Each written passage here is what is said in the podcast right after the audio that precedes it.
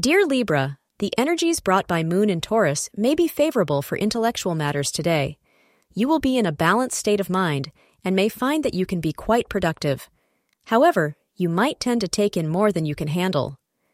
Libra Daily Horoscope recommends that you take one thing at a time, keeping your head clear and delivering nothing but the best.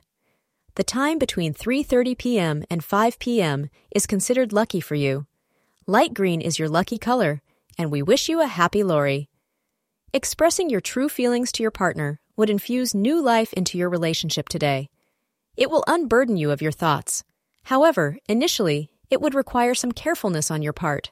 Particularly, do not allow unnecessarily harsh words to enter your relationship. Keep in mind that only honesty and love can make a relationship last long. Thank you for being part of today's horoscope forecast. Your feedback is important for us to improve and provide better insights. If you found our show helpful, please consider rate it. Your support helps us to continue creating valuable content. Thank you for being here and see you tomorrow.